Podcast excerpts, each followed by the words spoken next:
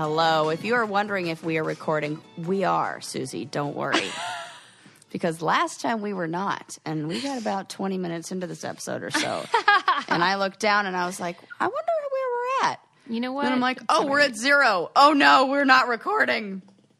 You know, we have avoided a lot of technical mishaps. Yeah. So we were kind of due for some sort of. Okay. That makes me feel better. Yeah. Kind of like Qantas Airlines. Don't so? fly. I don't Oh, know. They've they're never. due for a crash. yeah. Don't you love that bit that uh, Chris Rock does about how people say, you know, within cops, there's a few bad apples. Have you heard this bit? No, I haven't. Tell me, tell me. When he's like, that sounds almost nice. Like it's just a few bad apples. But I'm sure it is. And I know how hard it is to be a cop. But there's some professions where you can't have a few bad apples, like pilots. He's like, what if American Airlines was like, most of our pilots like to land? you know, you kind of need all of them to be good. Absolutely. Oh my god, that's Anyway. fucking funny and so true. How are you, my love? Also, pretty good Chris Rock impersonation, Sus. you know what? I toned it down because I didn't want to be offensive. Michael Scott. Yes, yes. But I did it for Adam, and he was like, "That's a really good Chris Rock." like that's just for you. That's just for him. Oh, that's funny. How are you, Sus? Doing okay. Um, Yeah? Yes, uh, we were talking on the one that we didn't record. How did Yeah. we move into the conversation? Oh, you were saying about your carpet. Oh yeah. Oh you my got gosh. a new carpet. Yes, that things are that things are looking up for us because like it was like as soon as I finished decorating the office, we had that leak. So then I had to clear and then they had to come and clean the carpet. So then I had to clear all the stuff that was ever in the office and the closet, which is all my books and everything, out of the closet. And all that stuff was just living in the middle of our living room and in our bathroom, which is so annoying. For a week we had to walk around a bunch of stuff. And that makes you feel like the whole house is messy. So we finally got everything, uh, uh, you know, put back, and the carpets are dry. Um, but you know, they did that good old like, hey, first we're going to try to just clean them instead of replacing them, and then we'll see. And Ren and I are like, mm, Do you think that, when like they do real that, thing? that they're just trying to see if you'll go for it? Yeah. Yeah. For, oh, for sure. Absolutely. Because they're like doing the math. They're because a lot of times I think they have to replace carpet sometimes when you move out. I don't know if you've been over. uh, So if they, if I'm um like eighty percent through my lease and I have a flood, they're gonna be like. Let's just clean it. No worries, because they have to. That's going to be like two times in a year they have to replace the carpet. So these Right. guys are like, you know, yeah, Let's see if she'll go for it. yeah, and I'm not going for it. She's not like- falling for that. No, Ren did some research. He did a little digging online, and he found out that you that uh, it said like the top of the carpet will dry, but if you get the the what is it called carpet pad wet, Yeah. you have to replace it because it'll just grow mold and bacteria. Yeah, and then they tried to tell us this was this one was a real kicker. They tried to tell us mm-hmm. that hmm. it wouldn't grow mold or bacteria because there were no they needed biological that you need like biological material to grow that, and that's not. And I'm like. It's like what Bill Nye. Bill Nye is your there? landlord. I'm like, what? So it's so we have, so- yeah. Come on, what? Yes, it will grow there. Everybody knows that. If it's what, if it's what, it's like a sponge, and everything that's gross that's on the carpet and was in that water is now in the. This is not difficult for me. She's had it. To, I've had it, man. And oh, and oh my god, I'm also mad at them because they released the info about the pool. And Yeah. Suze, you already Yeah. know this since I told you and complained to you uh, last time. We have like four to six hundred, Ren and I estimated, like people who live in the apartment complex, and we have Right. a pool, and there's a spa attached to the pool, like a hot tub, and who doesn't love a hot tub? Uh, it says that the maximum occupancy at any given time for the spa is one person. Yeah, Who the hell is- wants to take a hot tub by the? That's the loneliest hot tub. And what are we gonna like, like tag team each other? The loneliest hot tub. The loneliest hot tub This there ever reminded me. was. This reminds me of when you had a hopeless tooth. Oh my god, the lonely like hot a tub. hopeless hot tub. Oh, I'm gonna draw a picture of that, just like I drew a picture of the tooth. Just like one person in the hot tub. Uh, you know what? That's actually an, a, a hilarious New Yorker waiting to happen. It one really guy is. alone in the hot tub is saying like, "I'm I'm so glad they released restrictions on." Right. Well, because my Because it makes it worse. My objection is I think that makes sense unless you live together already, then you should be Right. allowed in there at the same time. Yes. And you're I- telling me they don't care if you live together. They don't. They were just like maximum occupancy one. Personalized hot tub use only. and it's so big it's so big i already i already took issue with the occupancy that they had listed before because this thing is so big How It could many fit people could it fit? at least an entire season's worth of of cast members Wow. from the challenge in oh, okay, this hot that's tub huge. yeah and they say like max 12 Sarah, if you see some idiot in there all by himself, you have got to take a picture. Oh my god, I so will because I'll have so many questions. I'm like, is this guy who's writing so? Because I assume it's a guy who's doing this. I Right. don't know why. Because like it seems weird. And then the other thing that's odd about it is that the pool and the spa are in the middle of where all of the apartment balconies face. So it's like Oh. you're taking a solo spa with But it, but your audience is hundreds of people. it's so fucking weird. like they're just like what watching you relax, and like there's no way to like look. I don't know. I don't know. It just no. is funny to me. I saw this and I was I told Ren because I was like, get Ren, get like, I, I can't wait. And then I had to think for like five minutes about how what was the funniest way to deliver this information to him that I Please? know he was gonna crack up about. Now I need you to get in the hot tub and have Ren take a picture of you in there by yourself. And watch Ren comes over to the side to feel it, and somebody comes out with a whistle. One, one person. Get the. Get, we said one person. Illegal. Illegal distancing. Distance. Like they And they said no the- inviting any friends. How about that? Oh, right. So they No can't friends. pick up the poo in the hallway, but they can monitor how many people are I in the hot tub. mean, come on. And then I asked you if you had seen Cory lately because Oh, he lives in your building, and then Yes.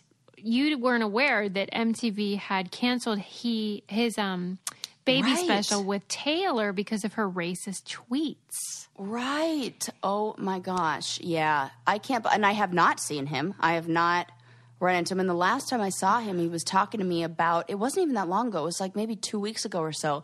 And he was telling me all about how the baby special was going to air. And there was no hint about it not airing. Right. But that was I- also before fact- his. Do you think it's the combo of what he said and what she said? No. It's no, just I don't. her. Because he's African American, so I mean he But he had to of put a he had to put an apology up because he said he didn't identify. He identifies as white or something along those lines. Yeah, I'm sure people were offended, but Yeah. basically, I think the MTV would think, well, he can say right. whatever he wants about yes, himself. he can. Yes, for sure. But she Yes, is a white right. lady talking Yes. about. Well, she was young at the time. This was from Yeah. 2012. I think she was a teenager. But Yeah. What I said before is the weird thing is that they used this as a plot device on last season, and now they're canning her over it. So it feels Yeah. a little weird. Yes. Um, and people have a lot of opinions about all that. Yeah, it is.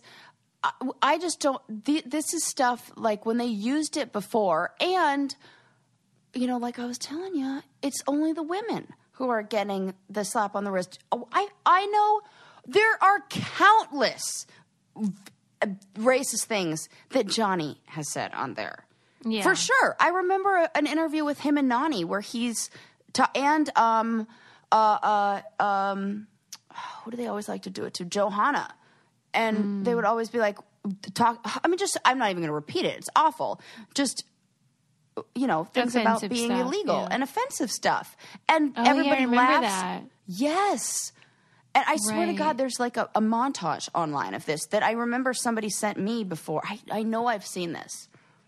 Well, and I think with the Dee situation on the challenge, she was Yeah. making these comments right now. And so that was, to me, Yes. felt like a no brainer. No brainer, right? This is a little more complicated because she did it a long time ago and they used it as sort of like, I used to be this way, but now I've changed. Yeah. So I'm surprised. But um, companies, I think, are really having to make Yeah. some tough decisions. And I think I told Sarah before we started recording, I think a lot of people are shitting their pants worrying Yeah. about what's in their Twitter history for whatever job they have, maybe getting fired.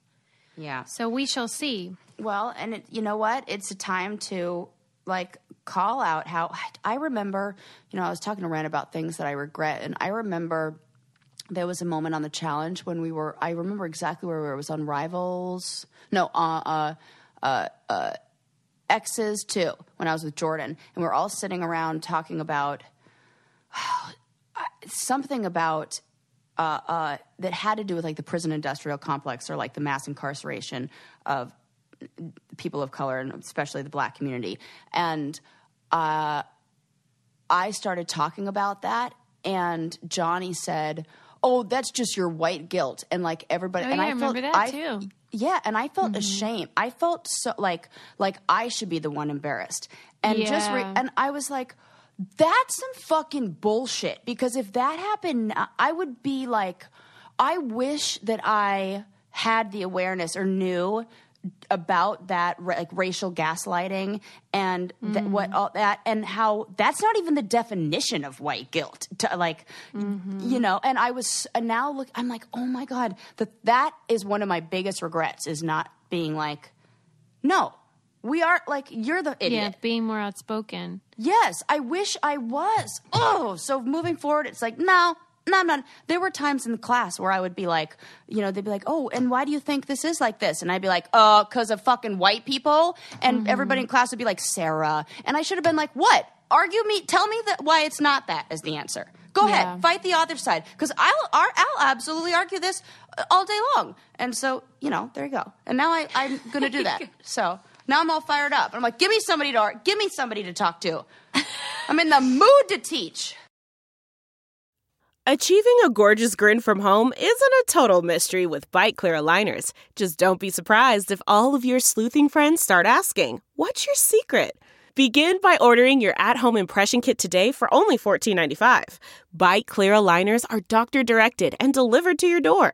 Treatment costs thousands less than braces. Plus, they offer flexible financing, accept eligible insurance, and you can pay with your HSA FSA. Get 80% off your impression kit when you use code WONDERY at Byte.com. That's B-Y-T-E dot com. Start your confidence journey today with Byte. I am super into this fun story and uh, that I've been following, and I got it also from a Brainiac, and it makes sense because they knew that we would be into it. Um, I think we may have even talked about this a while ago on the show, but there's an update. So, an author had created a um, sort of like a treasure hunt with cool. one of their poems. This guy wrote a poem, and in it, he said he included clues on a buried treasure that he put somewhere. And uh, he wanted to encourage his readers to get out into nature and have some fun with their families or whatever. And this has been going on for 10 years. People have been looking for this What? treasure. I do not remember this story. This is so great, and I absolutely love it. And talk about a fun, co- Yeah. like it covers so many bases. right, it's two of our favorite things nature and reading. And add Well, another and one, uh, adventure and treasure. There's so much, and like togetherness. I know. It was it's a great idea. Here's the downside and this is Oh no, right, Susie? No, there's only well, I mean, okay. Okay, okay, okay. Well, people got really Such a roller into coaster. it, and so some people, some people did die. What? Looking, look, looking, it's not funny, but looking for the treasure, there were some mishaps. But that was that was just an unfortunate incident. Stop, making me laugh about it. I'm not, I literally have said zero words. I- but it's because you were so excited, and I am too. But then I just had to note that there were some downsides to this idea. Okay, so Before anybody goes off and turning their literature into other treasure hunts, people may die. so he buried it in the Rocky Mountains, and Hmm. But he's an older guy. I think he was seventy when he um, buried it. So people kind of thought, well, if he could get the treasure to this spot, how hard could it be? But I guess some people just got off course and kicked the bucket. But what, regardless, Or what if you're following the wrong clues? Right. So all the people knew was that it was in Rocky Mountains, and then they had to use the poem as a guide. And um, it's worth a million dollars. And so you oh can my imagine god! some people even quit their jobs to go looking for it. Well, the the hunt is over. Someone found it, and um, he or she is anonymous, but they did send a picture of it to the author, so the author knew that the hunt was over. The only thing that's annoying, I mean, aside from the death and destruction, is that they never said where they found it. So, like, it, let's say you were looking for it, wouldn't you want to know if you were close, if you had gotten Yeah. even close to it? Yeah. So that part annoyed me because I was like, well, where was it? I mean, Well, what and what is it? That's a million dollars. Gold. that was like, um, yeah, like, um, like jewels and like kind of like a like pirate's a real booty. buried treasure. yeah, Pirate's booty. like it's funny every time. because it looked like coins and jewelry and stuff like that. Like your stereotypical treasure. Yeah, so that's pretty cool. Wouldn't you have just been so excited if you found it? You know what? If I were, oh yes, Yeah. G- Well, and this feels different than like lottery winners that just get it instantly because there was Yeah. work behind this. So I feel like it's not going to have the same effect as the lottery. Because remember when you asked me like, wouldn't you like to win the lottery? And I was like, nope, no, thank you. if you had said, would you like to get a million dollars via treasure hunt? I'd be like, yep, I'm in because there's the hard work behind it. Yeah, and you're invested in the process as well. Yeah. And how many years do you say it went on? like ten years. Man, Yeah. that's a I big love hunt. stuff like that. What a cool too. idea. I wish nobody had gotten hurt, of course, Yeah. but it's a great idea. And I think a lot of, they interviewed one family in the video I saw who said that they felt like this was the last page of their favorite book because now the hunt is over. They Oh. were looking for it, but they didn't find need it. We need another thing like this. It, you know, if I were like a real, like a, you know, now I guess it would have to be like multimillionaire, and I had like, you know, maybe it would be one of those situations where I'm like, nah, my kids don't need a trust fund; they need to work for it. I'm going to take my money and I'm going to buy buy some treasure and I'm going to bury it. Now, see, that would be kind of cool. It would be the coolest. Your kids would hate you for I know, but you know what I'd say to them? I'd be like, well, if you were paying attention and you you would know what these clues meant, and you should go find it. you should go find it. Right. Yeah, I'm like, find You the bird. Then you it. could, be, yeah, you could have it. It's there. Wow, Just go tough. get it. I know, please. You thought it ended with just chore charts? Uh uh even even Treasure even hunts. after the great, even, even from the dead, I'm still uh, Yeah, you're like, you want your allowance? Go fucking find it. go find it. Oh my god, that is so funny. Oh, that makes me laugh a lot, Suze. Okay. Oh, my next cheeks. up, this is um, courtesy of a brainiac named Claire who posted that there is a uh, group of people who subscribe to a religion that I had never heard of, uh, Mm-hmm. where they worship Severus Snape from the Harry Potter books. Yeah, this makes sense. and so they be- they believe and they say that they're all sister wives of Oh. Snape. They're all married to him, and um, they call themselves S- Snape wives or Snapists. And Snapist seems like a bad choice. Snapist is too close to a lot of things. Ah. Sniper, rapist. Rapist, right? And then um, they believe. So, uh, oftentimes you hear this with the Bible that people believe that the authors of the Bible were inspired by God to write this mm-hmm. message. So, mm-hmm. the message itself is inspired, but they don't think that it's in um, inerrant. Because some fundamentalists mm-hmm. think the Bible is inerrant. that it's the literal word of God, and then other people think, well, Jesus, uh, or God inspired it, but it's uh-huh. you know it's got human flaws. So they are uh-huh. they believe that the Harry Potter series was inspired by the spirit of Severus Snape, but Oh Lord. J.K. Rowling made some fuck ups, so that's why he comes off real bad in the book. Oh my God. This is like their great? Bible. Okay. I'm going to guess that Mm-hmm. these women are about. Okay, what year did Harry Potter first come out where we saw this uh, this actor come was on? it like 2001? I'm going to need to know because that that matters for the math. They're going to be 13 they're going to be out however Oh my whatever God, year it about came out. This is their Jeff Goldblum. The comfort of your favorite seat is now your comfy car selling command center, thanks to Carvana. It doesn't get any better than this. Your favorite seat's the best spot in the house. Make it even better by entering your license plate or VIN and getting a real offer in minutes. There really is no place like home. And speaking of home, Carvana will pick up your car from yours after you finalize your offer. Visit Carvana.com or download the app and sell your car from your comfy place.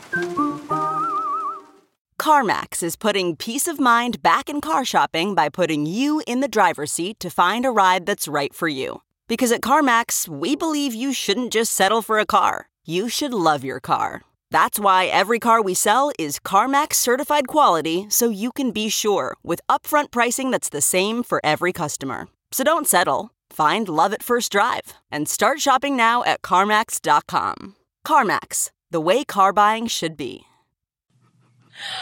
I get what you're saying. A hundred percent. This is the guy that did it for them. They got all the feely feels down there. Mm-hmm. They're a little odd, like a couple, fe- and all it took was a, a few people were nice. Please, I have patches about. I have. I have like. I have made wallpaper dedicated to Jeff Goldblum. All these gals did was start their own religion. That's only a few moves away, Susie. You're I'm in a fan club. You think that they're not devoted enough? I'm like, do you have patches? Are you in a fan club? I mean, really, a fan You don't even if you care about Snape. right. So hilarious. So that's my theory on this. This is so much funnier than I ever imagined it would be. Because at first I was gonna be like, okay, now I'm annoyed, and now I'm like, yeah, I get this. Yeah, I Right, see where you're this is like- coming from. Oh, you feel that that because I'm walking into it thinking like, can you believe these crazy bitches? And you're Right. like, they don't even care about him.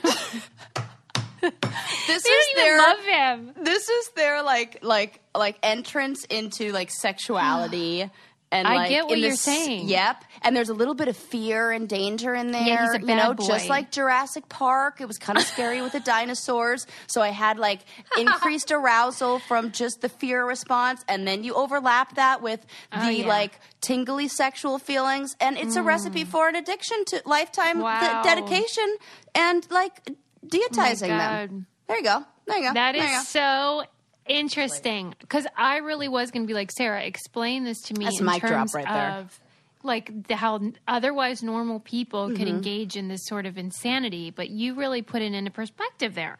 Yeah, I bet I would love to find out the age of these women. I Guaranteed, they love hit that. sec- they they sexual. They're f- they're like com- yes. what coming of age yes. lines up. Okay. Mic well, drop. if you guys, if any of our listeners are Snape's wives or Snapists, can you please let us know your age? Yes, Um, yes. now this is different than Harry Potter fan. This is like Oh yeah. yes, just so we know. So, but like, like, some of them are get a lot of crap because they're married to real men, and so Yeah. then they say that their husbands um, get possessed by the spirit of Snape when like they're Oh banging. my god. What would you say that is?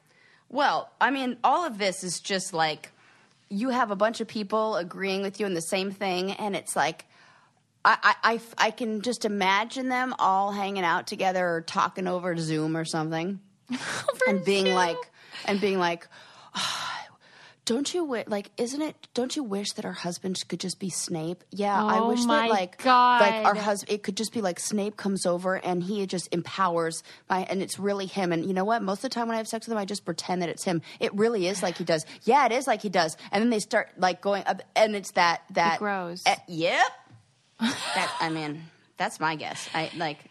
Because I mean, I guess there is, you know, fantasy can be great, but I guess they just take it a little further than most people. So then it seems odd and kind of disturbing. and you have to look at all the other things like zoom out and find out like what else is going on if these are people who are currently feeling like isolated or disconnected and this is giving them a sense of community then their likelihood to kind of like uh, adapt or, or or buy into maybe beliefs that are, are things like you know you just want to be part of the group so you're Oh gonna like just agree and it feels so good great. yeah this was a great story So thanks, Claire, for yeah, posting that shout on Twitter. To Claire. what if she's like the leader of them? she's not because I was like, oh, I'm definitely talking about this on the show. So that's funny. she's fine with it. Shout out okay, to Claire, who's not the leader of the Snape. the Snapists. Yes. It really need some rebranding Okay. and therapy. Do you want to hear about a guy who faked his voice for two years to impress a girl? Oh or oh my god! a mannequin in a fun house that actually was a corpse. Oh my god! The mannequin in the funhouse. It was actually a corpse. What? Okay, okay, okay. This was also sent to me on Facebook Susie, by a brainiac. Yes. Our brainiacs are. This They are is killing it. These, you guys are killing it. Get These it? stories Killing are it? Ki- okay. Yes, I do get that. killing it. Killing but they it. are they're great. They know us very well. Mm-hmm. And they know what we would love. And in this case, this was on that site called That's I think it's called That's So Interest or All That's Interesting or something like that. Okay, Anyway, um, so one day in I guess the 60s, a film crew for the 6 million dollar man I think that's the name of the show, came to Mm-hmm. Yeah. films at this fun house. They were filming an episode, and one of the people on the crew needed to move this mannequin, or what he thought was a mannequin. And when he moved it out of the way, its arm fell off. Oh my god. Oh my god.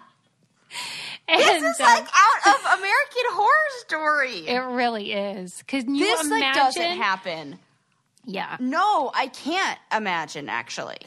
So I mean, I've seen Law and Or- I, I've seen SV, not SVU, uh, uh, CSI, and every time I see something like that, I'm like, oh, for Pete's sake, that's that's such a stretch. It's not believable, right? this is this is that crazy.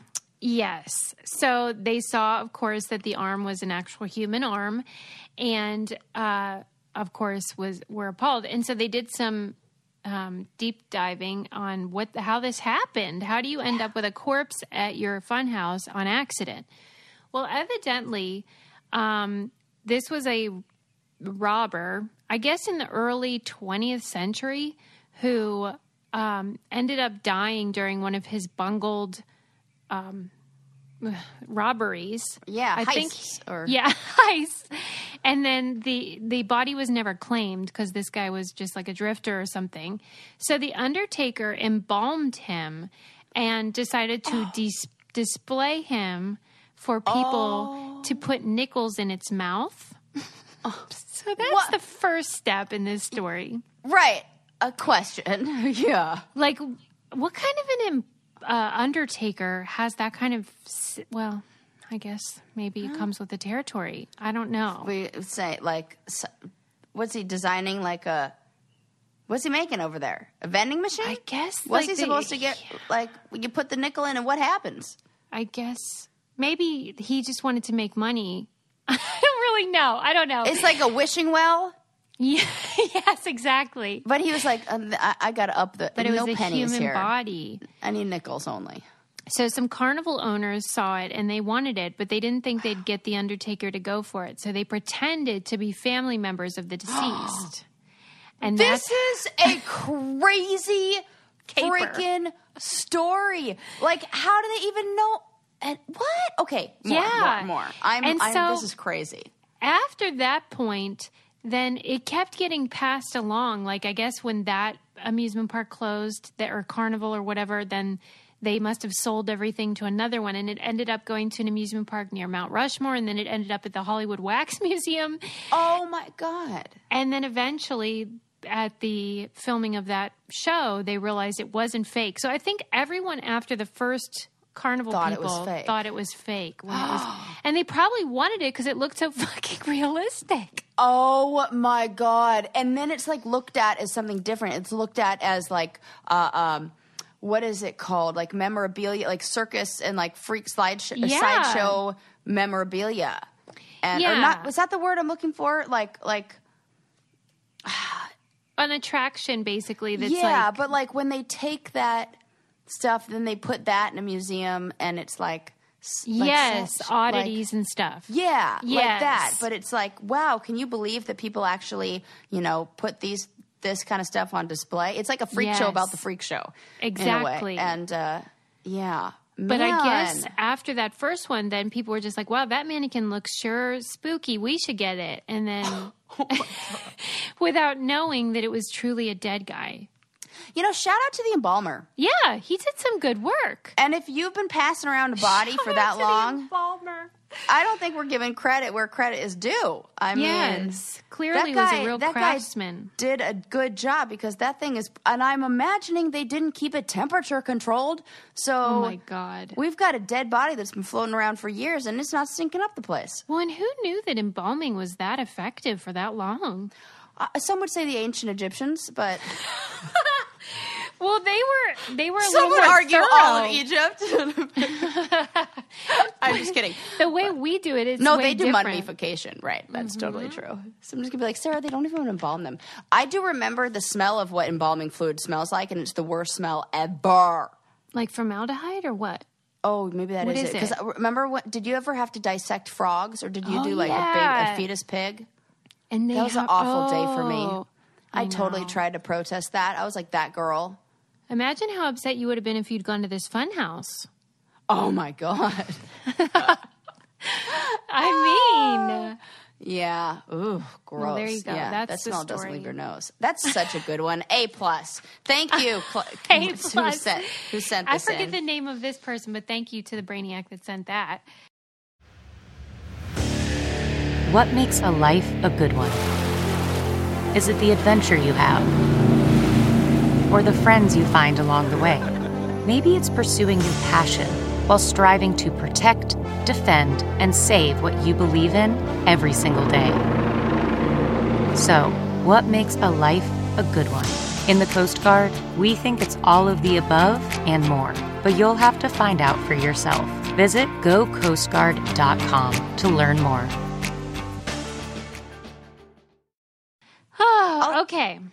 Next up, would you like to hear about the guy that faked his voice? Mm-hmm. Okay. Yes, because this was uh, one of my favorite hilarious moments on Parks and Recreation, where uh, Tom, uh, the character played by Aziz Ansari, he fakes a British accent when he meets this woman that he really likes. And uh, then he has to like undo it, and that's the Yes. that's the most hilarious. That And happened like, to a real this? friend of mine who pretended to be Scottish when he What a girl. weird choice! I know. I know. I yeah, right. I don't But know. he's just he good came at a Sean Connery yeah, impersonation. I think he was probably just Sean really good Connery. at it. And then he had to keep it up for like a year. And then Oh my god! eventually she found out and of course was furious. Because like in- you and I say all the time, it's not the thing; that, it's the lie. It's the lie. what is it, it- not? It's the cover. Yeah, like the the. It's like the the lie about it. And right, like I always like- say with um, Bill Clinton, like if he just gave some got a blowjob from somebody and admitted it, Yeah, he would have never been impeached. It was the lie that got him Yeah, impeached. yeah. But Yep. Okay, tell me, tell me. Okay, so this was um, from Reddit, where they have a whole subreddit called I think it's called "Am I the Asshole?" And you write like what's going on in your relationship, and Oh, people get that's to say, good. "Yeah, like whether No, it is problem. you. Yeah. Ooh, that's good. So in this case, a woman had been dating a guy um, for a couple years. They met online, and for a long time, he was avoiding a phone call. And you know how that's like a red flag where you you worry about getting catfish. So she Oh, was yeah. insistent, like we have to talk on the phone. Like I really want to know who you are. And he's like, Well, I'm embarrassed of my voice. And then when they got on the phone, she said it was like husky. And um, she thought, Well, I like your voice. There's nothing wrong with it. It's just a little husky. Well, the truth was it was husky because he was faking a low voice because his real voice is like super high pitched, like a Muppet. Okay. So he was just doing this low voice, and she was like, I don't know what the big deal is. You sound great. And so then he had to keep it up. And so they even moved in together, Mm-hmm. and he's still doing the low voice. And then one day, he, he kept having to do the stuff where you like don't want her to meet your family and friends. Oh, yeah, because people will be like, why are you talking so funny? Yeah. So Yeah. he kept lying about all that and avoiding it. And then finally he's like, oh You Oh need my to call your mom. You haven't talked to her in so long.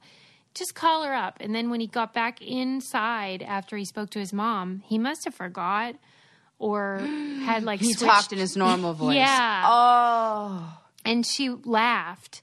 Oh, no! Because she thought he was doing like a joke. Of course she did. Of course. And then that doubles. Oh, this is so bad. I know. Oh, okay. And so he's devastated, and now he's back to like faking it, and then he goes in and out, like where No. sometimes he does the low Okay. and sometimes he does the Muppet voice.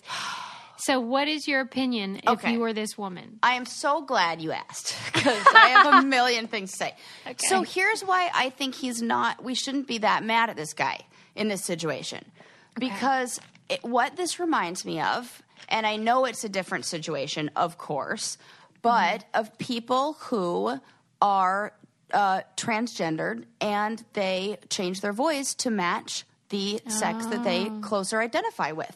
And mm. vo- vo- vocal training is a real thing that a lot of people do. That they Okay. that they're remember when we watched that documentary, I think it's called Do I Sound Gay? Oh, oh, yes. Yes. And it was all about pe- uh, people who would go to, vo- there was a vocal coach, coach who would like work with people to train their voices to sound more masculine. Yes. All this guy needed was a voice coach. And instead, Right. he tried to DIY it, which doesn't work. And- DIY.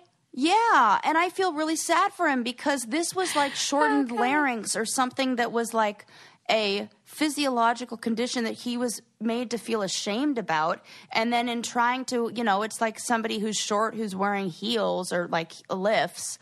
Or this is like him trying to, you know. So I was thinking you were like, like he's putting on a British accent or something and being like a dickhead like that. Okay, yeah. gonna this is just somebody who was feeling embarrassed, or this is like the girl who stuffs her bra. Mm-hmm.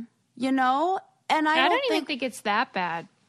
It's yeah right. You know, mm-hmm. because like he's really trying, and I feel really bad for him. And then when she laughed, because that's like his biggest fear is that mm-hmm. she would hear. He loves this woman, and she would hear his real voice. They can somebody send them my number so I can give them therapy because I'll really help them, and they should work it out. Yeah, I mean, I think you I'm make I think- a really good point because I never, I didn't think of it in that way. I was just focused on the fact that he had to lie about so many things to accommodate Right. this problem. And then I think, wow, this must have been something he truly felt shame about and felt embarrassed about for him to go to such lengths that he would isolate, that he would, uh, you know, prevent her from meeting his family, that he would cut himself off from all of those other things because this was so important. Right. Okay. So, Hmm. what about though? Let's say he's sort of come out of the vocal closet, Yeah. and then, you know, he just thinks, "Well, I'm going to just talk like my normal voice now," and she Mm-hmm. hates it, and she's like repulsed by it. What would you say? but clearly he hates it too. Right. So he should go and he should go to vocal training or he should go in and check out to see if there's any kind of surgery that he can get to like lengthen or shorten his vocal cords. Yeah, because that is a real problem. Like there, some people do have issues with their vocal cords where a muscle doesn't work or whatever, and it changes the register of, and tone of your voice. Yes. Ah, that's interesting.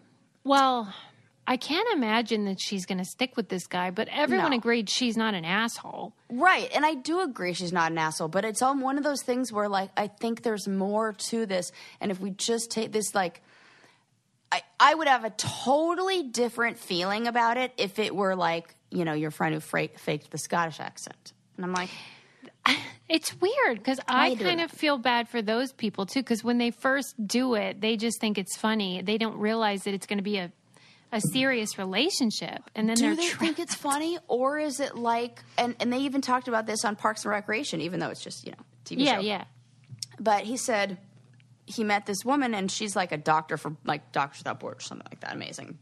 Mm-hmm. And he's like, I just thought you would never go for me, regular me. Like, I wanted to make myself seem more interesting because I thought you would never like me. Like, I feel like the need to do that comes from a place of like low self worth oh, and yeah. and doubt Not and enough. shame and not enough. Mm-hmm. And so I see, I feel like and and also if that's at the root of the relationship if if the feeling of like not being enough is is uh, somehow like it, driven itself into like the the formulation and the, the foundation of the relationship then the relationship doesn't stand a chance because that's not solid ground to start that's that's Yeah, right.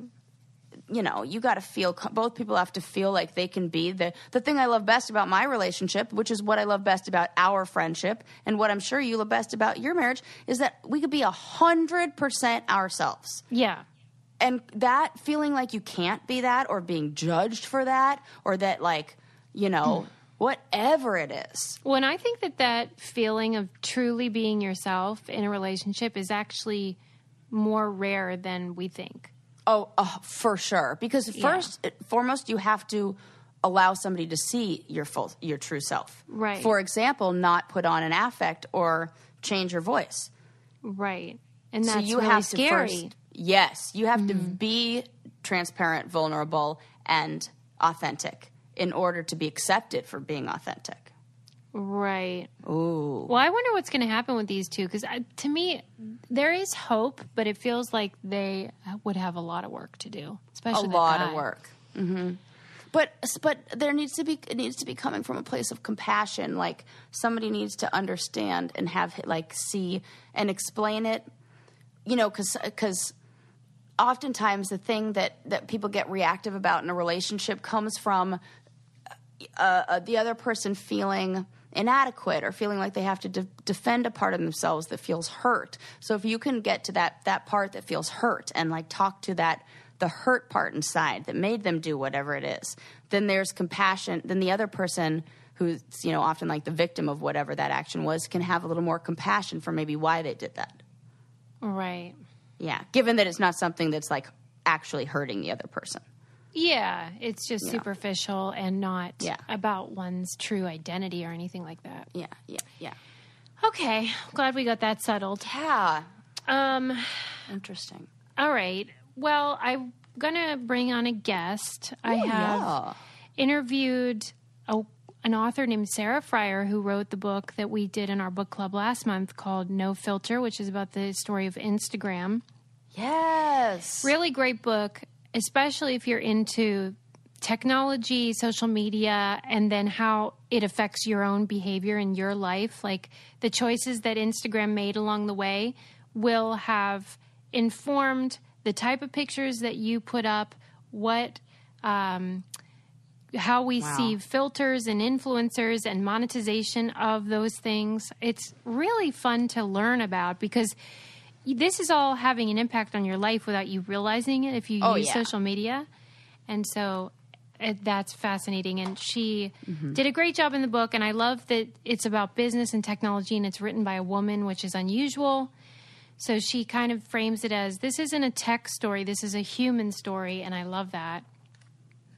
Um, so I will invite her on. Before I do that, I wanted to quickly tell you about, you know, with everything that's going on with Black Lives Matter, you're seeing a lot of articles come out, you know, discussing it and stuff. And I saw one that was different than all the others, which is uh written by a woman who is a white woman, and she had was describing how like in her lifetime she'd probably been pulled over like three times you know like a normal amount uh, for a white person.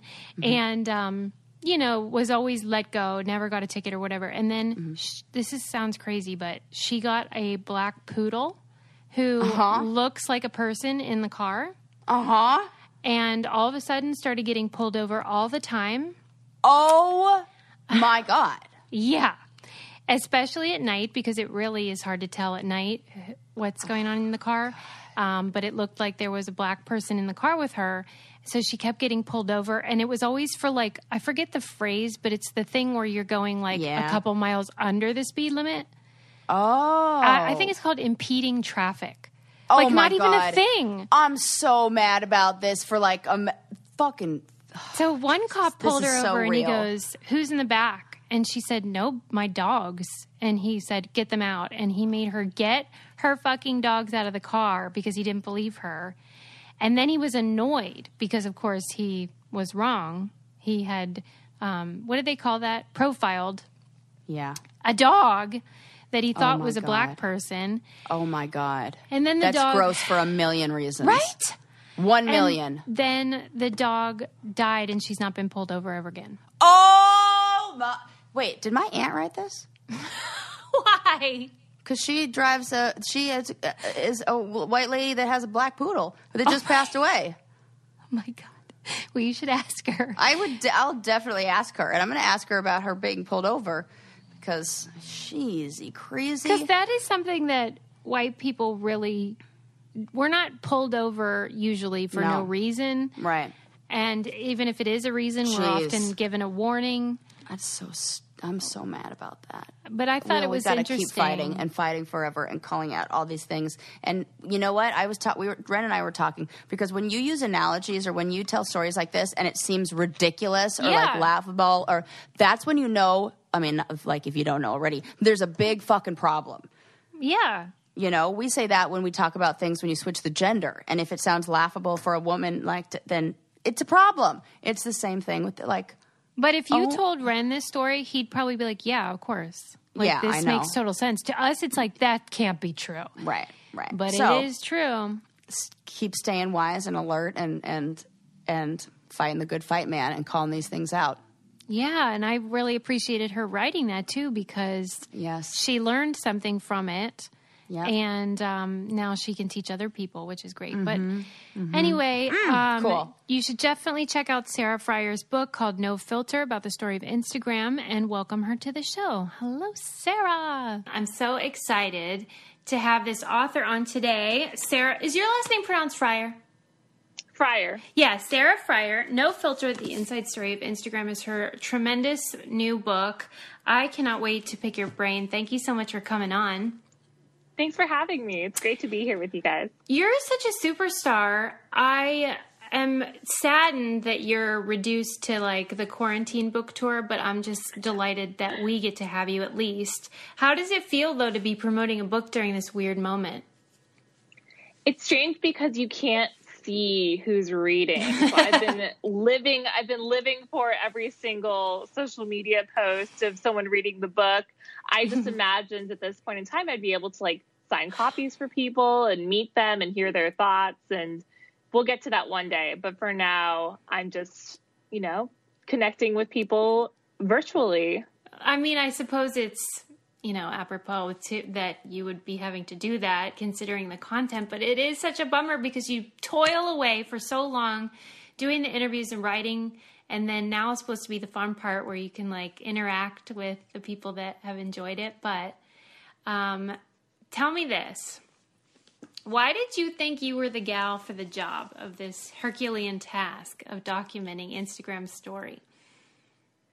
So I have been covering social media companies since basically since Facebook's IPO, since 2012.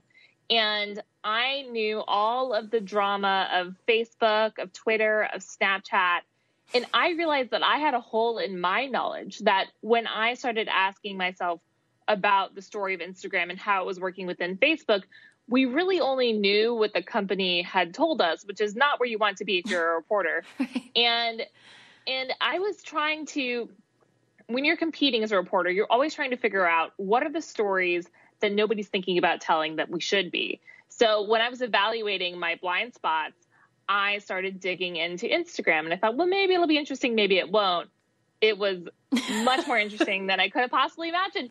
And and the reason why is when you look around at your world, at the, the things people are doing in your life, the way it's changed over the last decade, you can see the impact of Instagram in a way that you can't necessarily see the impact of Facebook or Twitter, um, you can see people prioritizing experiences over things. You can see more travel, more uh, restaurant photographs, more everything to do with presenting ourselves in this highly curated, highly conscious way to others and building an audience and a brand. And that just was not part of our culture as much 10 years ago.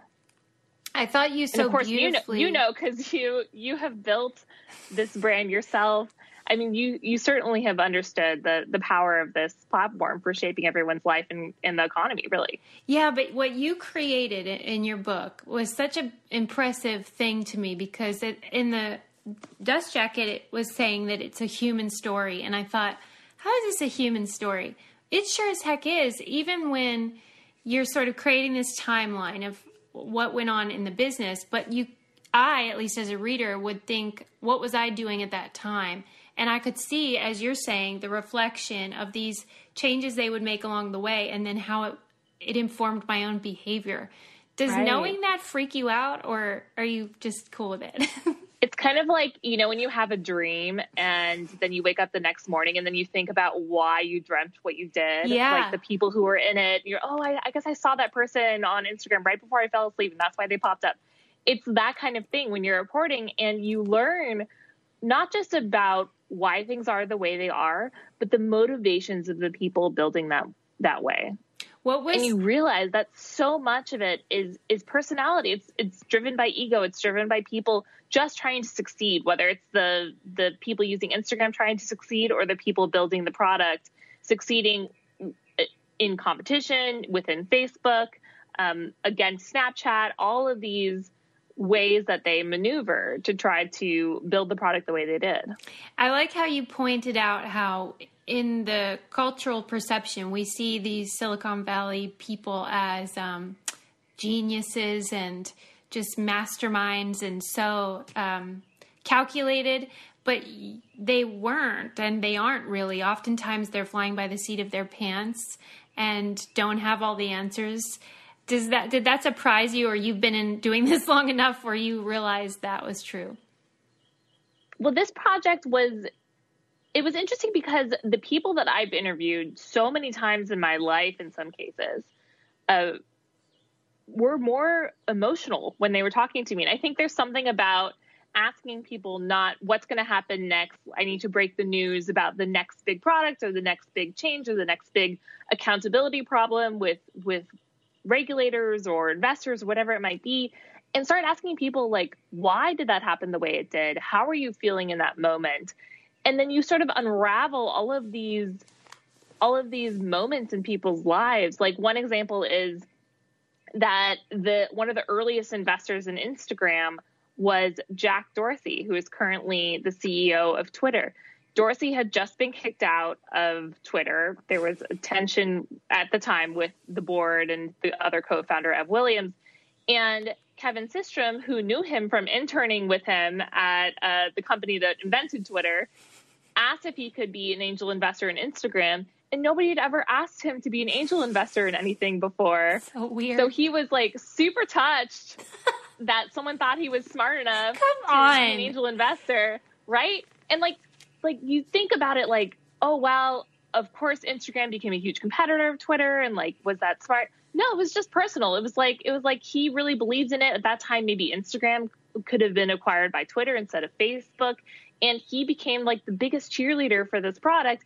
And then when Instagram sells to Facebook, he's absolutely heartbroken. He deletes the app from his phone and never posts there again. Yeah, it So- felt so sophomoric, but Yeah. it's what you're saying. These are just human beings with emotions and feelings, and we don't perceive them that way, right? yeah, they seem larger than life. And I think the other the other aspect of it is this debate between whether you should treat your users like numbers or like humans. And Facebook looks at us and tries to tweak our behavior on a, a dramatic scale. Like if we tweak this notification, then maybe we'll get more people to use this aspect of our product. Or if we change the recommendation algorithm like so, maybe we'll get people to do that. And Instagram, when they were acquired by Facebook, had a very different philosophy about how to shape human behavior. they understood that if they wanted to do something that would really matter to people, they had to work with the people who had high followings on the app. So they started deciding to curate people editorially at the at Instagram account, which still has more followers than any Kardashian. and they would host people and make them famous overnight. And then they would behind the scenes like advise celebrities on how to use Instagram well which ended up becoming a training ground for us and how we use the product and how we think about it and like what is Instagrammable in our lives. So it's just a very different philosophy philosophy about how you decide to build a product and then that ends up affecting our behavior. That's what was so strange through the story was I I couldn't quite get a handle on you know how you said that normally Facebook will acquire something and then strip it for parts. Um, why do you think they didn't do that with Instagram? They realized that that Instagram had something different going on that they couldn't really replicate within Facebook. They tried to build a photo app and it didn't catch on. Yeah. But most of all, they realized that that was the only way that the founders were going to come over because Mark Zuckerberg had been turned down by the CEO of Twitter he had turned down himself, turned down Yahoo in 2006 when they offered a billion dollars. And so he knew that, that again, we're talking about personality. He knew that he, if he wanted to get a star entrepreneur to join his team, he needed to present it as a path where he would still get to be seen as an entrepreneur, as a CEO, as like a visionary, and have his little fiefdom within Facebook that Zuckerberg agreed not to touch. Now, of course, over time, that independence really waned when Zuckerberg got jealous of Instagram. But I, I think that, that that was what he he was attempting to do is like really draw them in.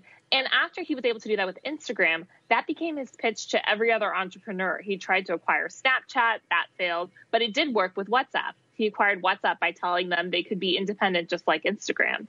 And do you think that he huge? Um, his intention is to honor that, and then it just doesn't always work out that way, or do you think that he's selling a bill of goods? Well, I think in recent years, it's been harder for Facebook to need to make that argument with anyone because they're under antitrust scrutiny. Mm. A lot of governments are looking at whether Facebook has too much power. So it's unlikely that they would a- be able to like do another Instagram type acquisition. And with that uh, off the table, I mean that was their big carrot. With that off the table, Zuckerberg is much more interested in making sure that Facebook becomes a long lasting mega network with more power and a, a bigger uh, infusion of people into the main the main advertising system, the main money maker. I was struck throughout this story of um, how emotional it made me. Like I felt sad about the the relationship between Facebook and Instagram, and also like the the dissonance between what maybe the founders of Instagram wanted and then like what actually happened. Did you feel that way, or is that my projecting? I normally find bras to be so uncomfortable and constricting. But Skims has changed that. You know I love Skims underwear, so I finally tried their bras, and Skims has delivered again. Skims bras are worth the hype for the amazing shape and support they give. But what I wasn't expecting was how comfortable they are too. I've tried so many bras in the past, and the main issue that I have is that they weren't supportive enough, to the point where they felt slouchy. I love my Skims wireless form bra because it's so comfortable and supportive. The older I get, the more I care about actually being comfortable in what I wear every day. And with my wireless form bra, I no longer have to sacrifice my comfort for the support I need. Shop Skims bras at skims.com, now available in 62 sizes, 30A to 46H. Plus, get free shipping on all orders over $75. If you haven't yet, be sure to let them know we sent you. After you place your order, select podcast in the survey and select our show in the drop down menu that follows. No, I, I think you're right. I think I think that, you know what's interesting. I had this experience last year when I was reporting this out.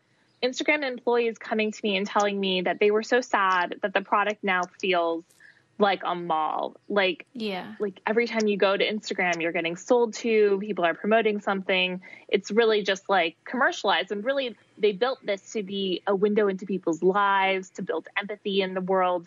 and they were worried that it's not actually achieving its purpose anymore. Well, when I was meeting with Instagram employees and we're talking about Instagram shopping, they're like, what if we turn Instagram into a mall? because then remember how like it used to be we would go right. to the mall and we'd window shop and and everyone could like hang out there but you don't necessarily have to buy something but it's just really fun. Yeah.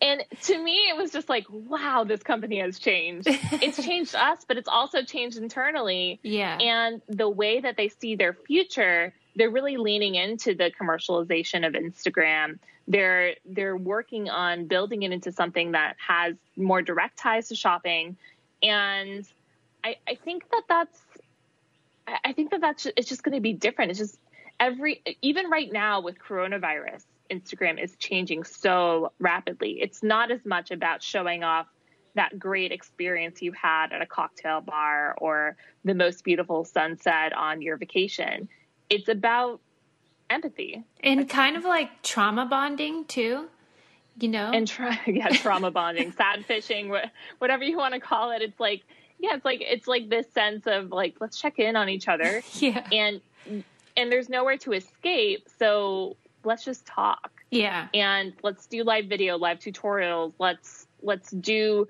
you know more direct messaging. I think there's really been a spike in direct messaging on instagram. And if there's anything we've learned from this this crash course, this global crash course in personal branding on Instagram that we've had over the past 10 years and how to get more likes and how to get more followers and how to like make it in this crowded world of everyone trying to build their own selves up.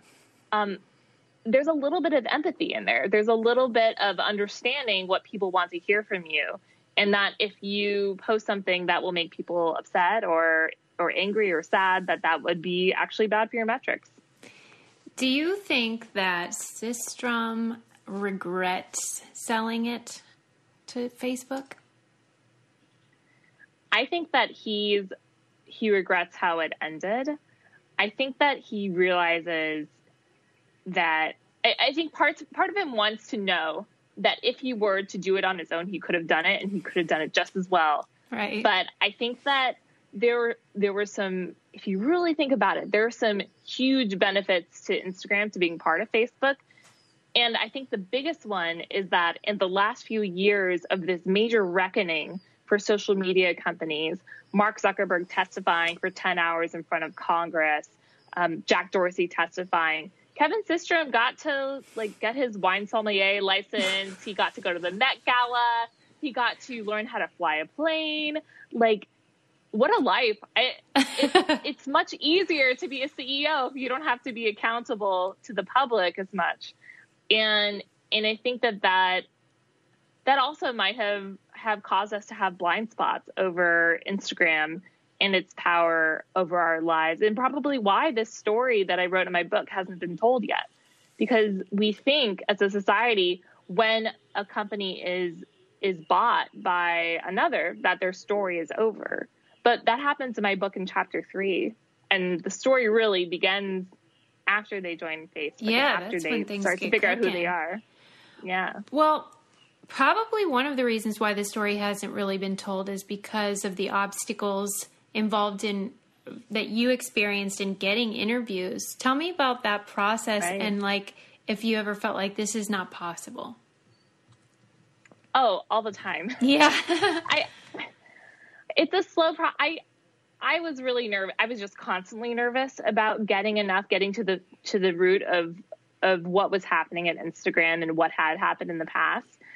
In reporting, it's always a very slow process. You find one person, and that person, if they if it goes well, they might introduce you to other people, and then they might introduce introduce you to other people. And so every day, I tried to reach out to at least five people, and I tried to interview at least one person and I just tried to be really regimented about about this process and forgive myself for not having the full picture. I look back at my proposal, my outline, I thought maybe that this would be a story about like how Instagram was the future of Facebook or was going to save Facebook from its problems. I did not expect to find this tension between Mark Zuckerberg and Kevin Systrom. And I didn't expect that Instagram had such a dramatic pull over our culture, like directly, because we think about about technology platforms as neutral. We think about them as like just a reflection of humanity. Whatever we want to to see, they'll show us, but they're not actually deciding what is good or bad content. Instagram was deciding. They were they were promoting certain things to us. They were making human-led editorial decisions, curating things, trying to show us stuff that we wouldn't necessarily pick for ourselves that we might get into. And that was really different for me like after years covering social media to learn that. So as the more that I learned, the more that I tried to bounce those things off of other people. And the weird thing about reporting is that people are more likely to tell you something when you already know it and and so you say you'll say like oh i heard that this happened. And someone will say okay well that's not quite how it happened. It actually happened like this. And then you start to peel back the layers of the truth. Did you feel like they're therapists sometimes? Yes. Yeah. Yeah i mean a lot of these a lot of the people i talked to for my book had either never been recognized for the work they did to build this into what it is today hmm. or they had a lot of angst and tension with the story that they'd really no one had ever really understood especially those early employees with instagram. They didn't get rich off the deal and they've lived for the last six years with all their friends and family just assuming that they're millionaires and they're not. And yeah. and so it was a little cathartic to talk to a journalist about what that was like and what really happens I was of two minds about that. I understood, you know, that they were new employees still, and maybe they hadn't earned, you know, the millions. But it also felt um, hypocritical in the way that, you know, how Instagram really didn't want to encourage people to monetize their feeds, and they w- removed some right. people from like the recommended list for leaning too far into sponsorships and it felt like they get to make all the money and they don't want anyone else to. Do you know what I mean? Yeah, I, I think that I think that is fair because Instagram really was actually helping some people make money versus others. They were recommending people who then went on to get brand deals, but they mm-hmm. didn't want to get directly involved. And that's that's changing by the way. Instagram is just starting to test letting creators make money through IGTV videos. They're just starting to test letting creators make money through Instagram shopping. So they're starting to realize that there are multiple places to make content on the internet. And in this competition with TikTok and Snapchat and YouTube, they probably need to give some people a way to make a livelihood. But yeah, in the beginning, they were very against any sort of commercialization of Instagram. Did your reporting um, change the way you saw or used the app or social media more generally? For the longest time, Instagram was the only place where I could be myself because I've I'm I have a strange situation because I'm a reporter. So yeah. my life is basically hours on Twitter and then on Facebook, I'm Facebook friends with all of these Facebook employees. So it's not like I'm posting about my life or anything I'm doing. So Instagram was the one place where I was just like posting from my vacations or my relationship or my food and um, not worrying about whether it had any sort of professional purpose. And this is the, this is, you know, all changed with the book. Now I follow really interesting people, though. I mean, my feed is very eclectic. I have one guy in Germany who puts insects on his face. I have an embroidery artist. I have kittens. I have a reindeer herder in Norway. I just like followed all these people that I talked to for my book or tried to talk to. And that's been really cool. And that you feel like that enhanced your experience. Yeah, I think it helps me as a reporter to see what's ha- what different things people are trying. And for example, I was able to talk to a lot of travel influencers when coronavirus first hit hmm. and getting to hear their stories about how they were trying to still present the the beautiful idyllic scenes from their travels even though their deals were getting canceled their parents were worried about them and telling them to come home all of these things were happening in reality that they weren't yet portraying on Instagram. Wow. And so having some insight into different corners of Instagram has helped me pick out stories like that that I maybe otherwise would miss. Did you receive any um, negative feedback from anyone you interviewed? Actually, I, I have I I have heard not that much negative feedback. I Facebook said that they feel my book underemphasizes the the great investments they have made in Instagram. Oh my god, I love in- it. That's that perfect. Instagram success is Facebook success. And so I feel like that is is gentle, but you know, not an endorsement, not a denial of what's in my story. So I felt pretty good about that balance of things. Um, Kevin Systrom went on Bloomberg Television recently and said he hasn't had a chance to read the book yet, which I'm not sure if I believe since I sent it to him in March, but we'll let him we'll let him have that. We'll let him have that. Um, it's a way it's a way to not have to respond. Does it freak you out, or you don't mind whatever they think?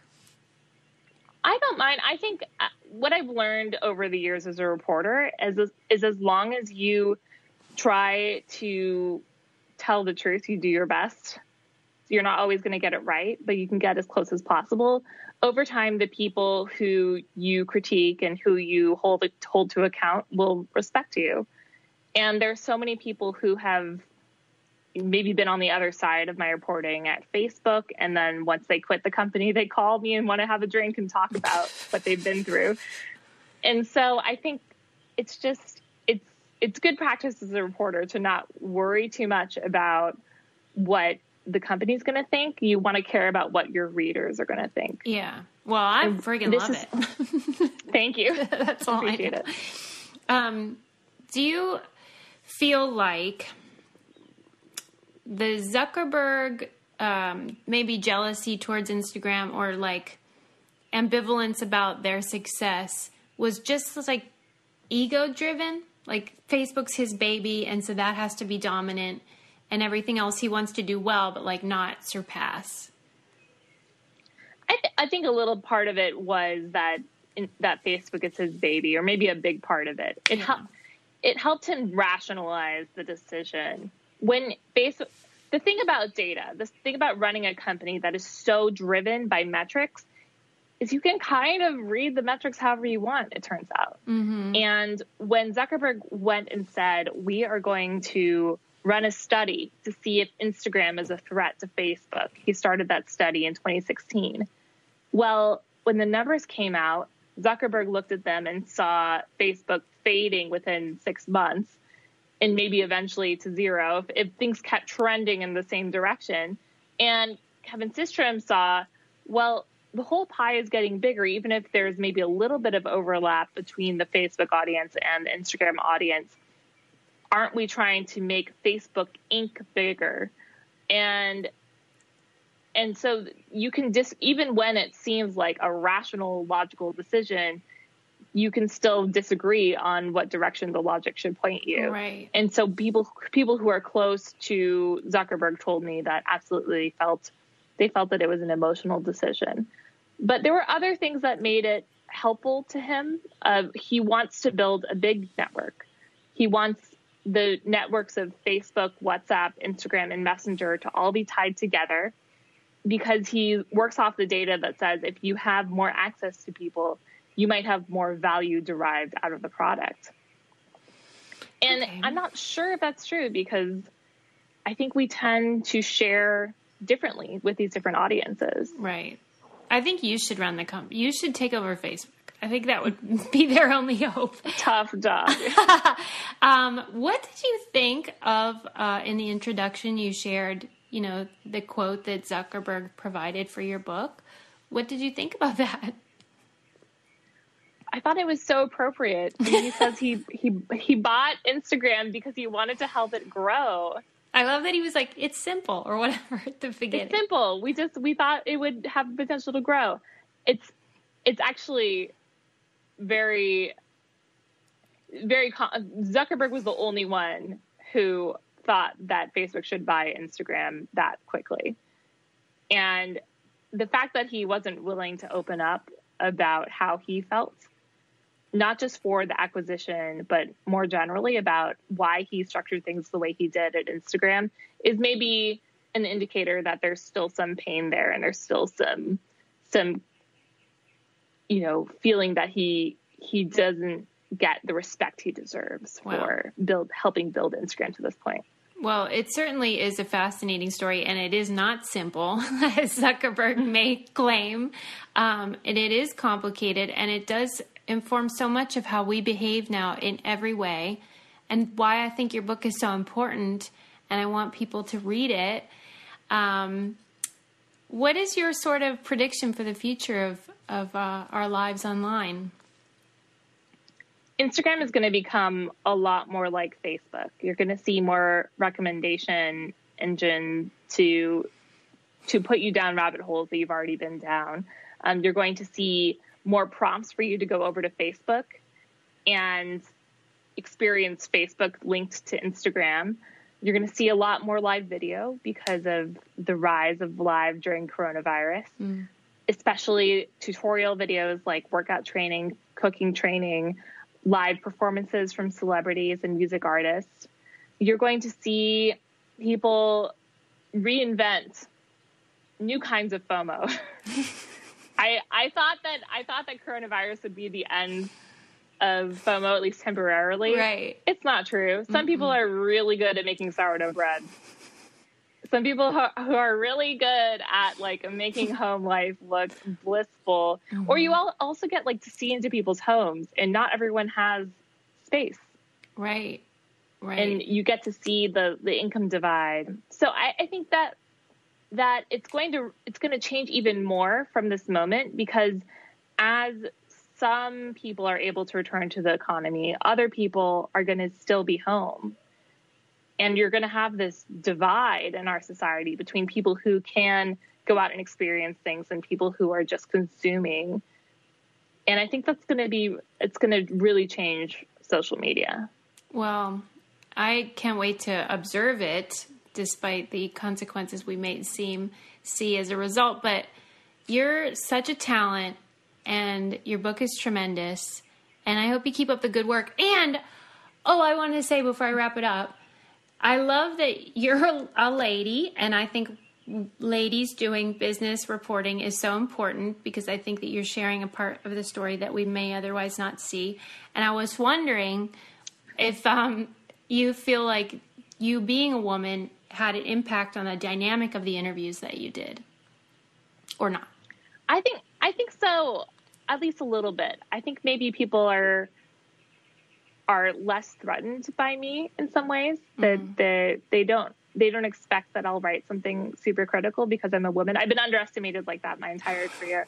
I used to call it daughter zoning. Like I would in, interview investors and they'd be like, "Oh my gosh, you're like my daughter." That is Or- the or they would- worst. they would say like, "Wow, isn't it amazing that you're able to cover big companies like ours? Should I should I explain server architecture to you again?"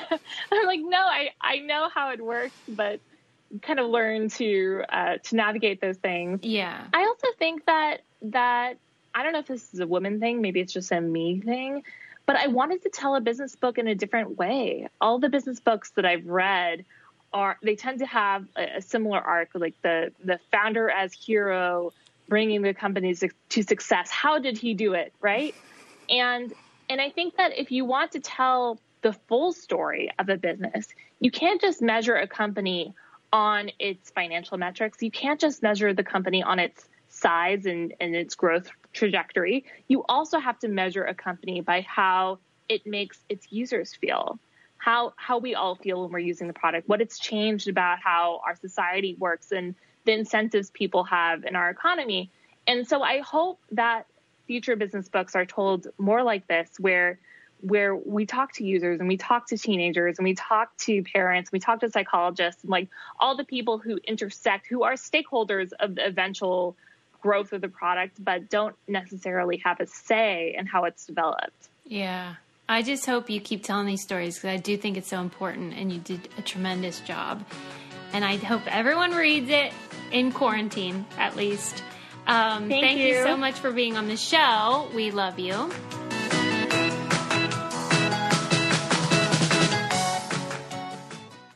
You know how to book flights and hotels. All you're missing is a tool to plan the travel experiences you'll have once you arrive. That's why you need Viator. Book guided tours, excursions, and more in one place. There are over 300,000 travel experiences to choose from, so you can find something for everyone. And Viator offers free cancellation and 24 7 customer support for worry free travel. Download the Viator app now and use code Viator10 for 10% off your first booking in the app. Find travel experiences for you. Do more with Viator.